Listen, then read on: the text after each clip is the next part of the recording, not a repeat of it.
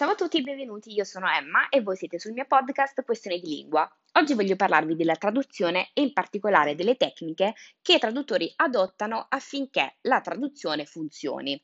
Cosa fa prima di tutto il traduttore? Il traduttore deve riportare le stesse informazioni del testo di partenza al testo di arrivo nella stessa qualità.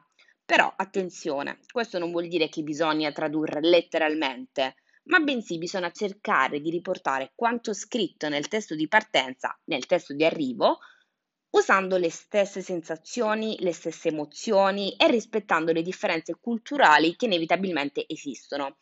Ad esempio, se in un testo inglese, non so, ci trovassimo di fronte alla frase idiomatica It's raining cats and dogs, certamente il traduttore non andrebbe a tradurre letteralmente piove a gatti e cani, ma di certo userebbe un'espressione italiana che possa rendere lo stesso significato, quindi ad esempio userebbe piove a catinelle. Quindi un traduttore per riuscire a lavorare sul testo deve sempre tenere a mente le principali tecniche di traduzione che possono aiutarlo a rendere il testo nella lingua di arrivo più fluido e comprensibile.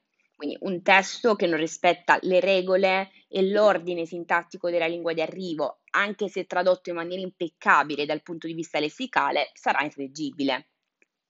Alcuni linguisti nel corso degli anni hanno studiato delle tecniche, delle regole principalmente da seguire per produrre una buona traduzione e adesso ve ne andrò a elencare. La prima regola è l'adattamento. Essa consiste nel sostituire la realtà di una lingua con la realtà corrispondente in un'altra lingua. Cosa vuol dire? Esso non si realizza con le stesse parole, ma in modo che risulti più comprensibile per chi legge o per chi ascolta. Quindi quando adattiamo un testo possiamo inserire delle parole che non sono presenti nel testo originale, però dobbiamo assicurarci che il messaggio rimanga inalterato. Molto spesso l'adattamento è utilizzato quando ci si ritrova davanti a delle espressioni idiomatiche che appunto non possono essere tradotte in maniera letterale, come facevo l'esempio prima dell'espressione It's raining cats and dogs o ancora in inglese Once in a blue moon, che in italiano sarebbe letteralmente una volta ogni luna blu, ma capite benissimo che in italiano non avrebbe significato. Infatti il traduttore andrà ad utilizzare ad esempio l'espressione una volta ogni morte di papa. Un'altra tecnica è l'espansione. In cosa consiste? Il testo viene amplificato per ragioni di struttura o quando deve risolvere delle, ambi- delle ambiguità dei testi originali. Questo succede molto spesso nel tradurre dall'inglese all'italiano, questo perché in, in inglese mh, molti termini non hanno genere, mentre in italiano bisogna appunto specificare se la parola in questione sia di genere maschile o femminile. Un esempio potrebbe essere la frase in inglese best before, che in italiano diventa da consumarsi preferibilmente entro. Quindi vediamo come dalla frase inglese alla frase italiana vi è stata un'espansione, quindi si è espansa e sono stati inseriti altri termini, altre parole affinché il concetto venisse spiegato meglio.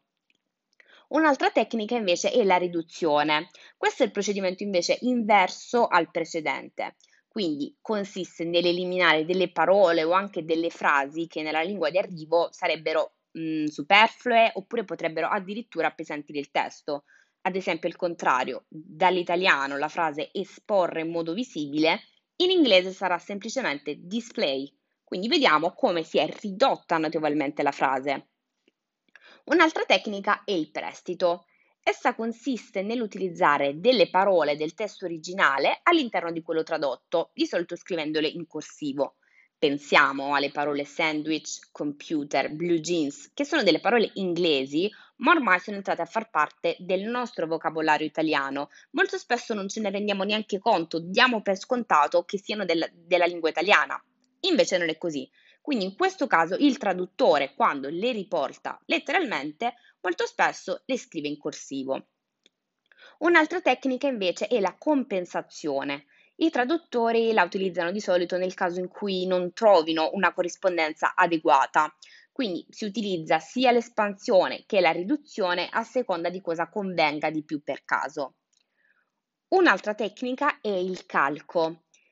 In che cosa consiste? Si creano delle parole seguendo la struttura della lingua d'origine. Ad esempio, se nel testo di partenza abbiamo la parola basketball, viene creata appunto la parola pallacanestro seguendo esattamente la, la, struttura. Basket, che sarebbe canestro, e ball, che sarebbe palla. Quindi basketball diventa pallacanestro.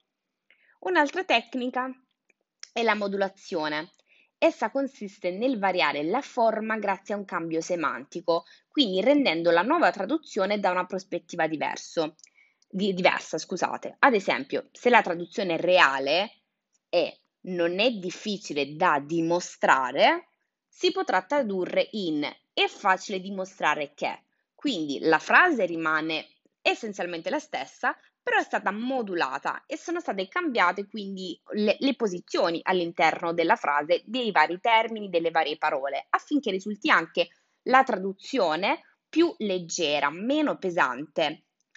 Un'altra tecnica è il riordino. In questo caso riordiniamo la frase in modo tale che possa risultare più corretta nella lingua di arrivo.